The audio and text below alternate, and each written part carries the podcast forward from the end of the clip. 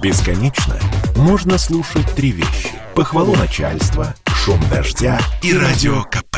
Я слушаю радио КП и тебе рекомендую. Автоньюз. Совместный проект радио КП. Издательского дома «За рулем». Минэнерго разрабатывает проект стратегии развития водородной отрасли. Одна из целей – увеличение потребления водорода на внутреннем рынке. А чтобы увеличить потребление, нужно внедрять водородный транспорт. В первую очередь необходимо перевести на водород 10% городского транспорта. С вами Максим Кадаков, главный редактор журнала «За рулем». 10% пассажирского транспорта, как городского, так и междугороднего, мы должны перевести на водород к 2030 году. Этот проект Минэнерго сейчас проходит согласование в профильных министерствах и ведомствах. А еще в августе прошлого года правительство утвердило концепцию развития водородной энергетики до 50 года. И согласно этой концепции, Россия должна занять не менее 20% мирового рынка водорода и к 50 же году экспортировать от 15 до 50 миллионов тонн водорода в год. В частности, мы должны стать лидерами по производству низкоуглеродного водорода. А первый тестовый водоробус должен поступить в Мосгортранс уже в конце текущего года – он должен пройти опытную эксплуатацию в реальных городских условиях при разных температурных режимах и при разных нагрузках. Так же было и с электробусами. И только после этого можно будет более-менее серьезно говорить о закупках водоробусов для рейсовой эксплуатации. Проблем здесь, конечно, полно. Водород не существует в природе как топливо, подобно природному газу. Его нужно вырабатывать с огромными затратами электрической энергии. Водород крайне сложно транспортировать и сложно хранить. Наконец, у нас нет готовой инфраструктуры, во всяком случае в городах. Наименее проблемной для нас составляющей – это как раз производство водорода. По этой части у России огромный потенциал, и нам действительно под силу стать крупнейшим производителем водорода и крупнейшим его экспортером. Один из способов получения водорода – это реформинг метана. Этим способом вырабатывается так называемый серый водород, не очень чистый, так как при его производстве выбрасывается большое количество углекислого газа. Есть технология голубого водорода с улавливанием СО2 в виде сажи. Кроме того, можно получать водород пиролизом воды. Метана у нас завались. Электроэнергии тоже. Причем чистой электроэнергии, получаемой на ГЭС и на атомных электростанциях.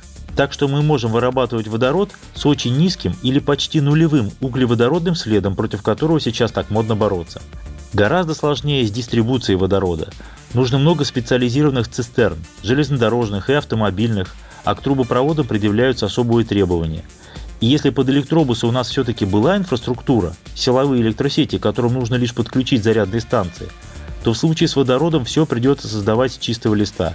И это очень дорогое удовольствие и очень серьезные требования по безопасности. Если рванет, слабо не покажется. Где и как при плотной городской застройке располагать заправочные станции – большой вопрос. Я ездил на водородомобилях в Европе и даже сам заправлял их. Это, я вам скажу, процесс. И заправочный пистолет надо правильно защелкнуть, и руки не поранить, поскольку металлическая часть пистолета при прохождении водорода под давлением резко охлаждается, как в криогенной установке, и за давлением надо следить. Уверен, что при массовом внедрении водородомобилей делать это будут специально обученные люди. Не для домохозяек этот процесс. И в Европе водородные заправки, к слову, расположены на заметном удалении от жилых и прочих строений. Но самая большая засада – цена водоробусов. В нынешних деньгах это 90-100 миллионов рублей, то есть в 10 раз дороже обычного автобуса. Поэтому, когда нам говорят о широком внедрении водоробусов, хочется спросить, где деньги, Зин? По большому счету, лишь один город в стране может закупать водоробусы, и вы его знаете. Это как с электробусами, только в три раза круче, потому что в три раза дороже. Даже Петербургу водоробусы не по карману, не говоря уже о других городах. И если внедрять водоробусы в регионах, это будет означать, что в регионах станет в 10 раз меньше автобусов, потому что водоробус в 10 раз дороже. Его еще нужно обслуживать, и заправочные станции построить необходимо, а бюджет не резиновый. Если только государство не раскошелится и не отстегнет несметные миллиарды регионам на освоение этой программы, но в это слабо верится. На самом деле хорошо, что разрабатывается такая программа. Она должна быть. Нужно идти вперед, нужно производить водород, экспортировать его и расширять его потребление внутри страны. Потенциально у нас все для этого есть. Но даже при таком потенциале можно все профукать.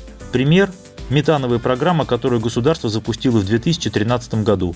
Согласно этой программе, в городах-миллионниках к 2020 году мы должны были довести долю коммунального и пассажирского транспорта на метане до 50%, а в городах поменьше – до 30%. И что же? А ничего, дизель победил. Мы даже не смогли построить запланированное количество АГНКС. К 2020 году у нас их должно было быть по всей стране около тысячи, а реально работало чуть более 600. Понятно, что люди не хотят покупать такие машины, потому что заправляться негде. А ведь метан на автотранспорте – это гораздо более понятная, простая, более безопасная и более дешевая программа, нежели внедрение водорода. Очень не хочется, чтобы мы снова сели в лужу. Потенциал-то есть. С вами был Максим Кадаков. Не унывайте, еще поездим, в том числе на водоробусах. Автоньюз. Совместный проект радио КП. Издательского дома «За рулем».